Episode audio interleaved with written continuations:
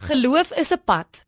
In Hebreërs 12 lees ons: Terwyl ons dan so groot skare geloofsgetuies rondom ons het, laat ons elke las van ons afgooi, ook die sonde wat ons so maklik verstrik, en laat ons die wedloop wat voor ons lê met volharding hardloop, die oë gefestig op Jesus, die begin en volëinder van geloof. Hou hom voor oë wat so fynhandige optrede van die sondersteen hom verdra het, dan sal jy ook nie geestelik moeg word en uitsak nie.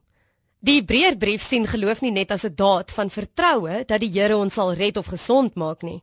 Vir die skrywer is geloof 'n pad.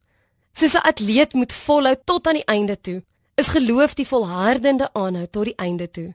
Hebreërs gee vir ons die sleutel om nie net geestelik moeg te word nie. Jesus het eintlik volhard in geloof ten spyte van sy teestanders en lyding met sy oog gefestig op God.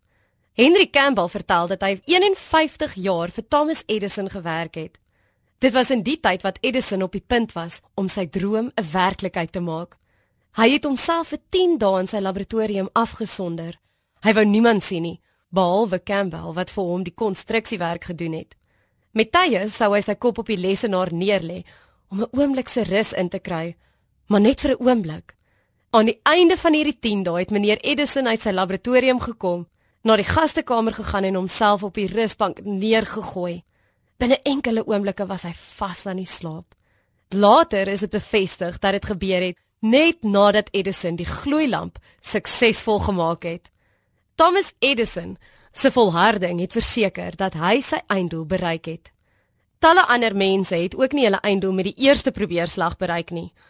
Maar omdat hulle volhard het in dit wat hulle geglo het, al het hulle dit nog nie gesien nie, het hulle bereik waarvan hulle oortuig was.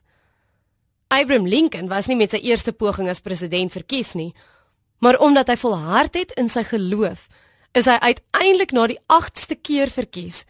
En vandag ken ons hom as een van die beste presidente van Amerika ooit. Moeder Teresa het die wêreld se armoede kon aanspreek deur een persoon op beslag te help. Maar omdat sy volhard het in haar geloof, ken ons haar vandag as 'n heilige die persoon wat werklik God se hande en voete hier op die aarde was. Met ons geloof is dit dieselfde. Geloof is nie iets wat ons in een dag kan bereik nie, maar dit is 'n volgehoue wedloop. Deur volharding, met ons oë gefestig op Jesus, kan ons die wenstreep behaal. Mag jy in jou geloof volhard soos Jesus, met jou oë gefestig op God. Mag jy volhard in dit waarin jy oortuig is, al sien jy dit nie nou nie mag jy elke dag geloof as 'n reisgenoot op jou lewenspad saamneem.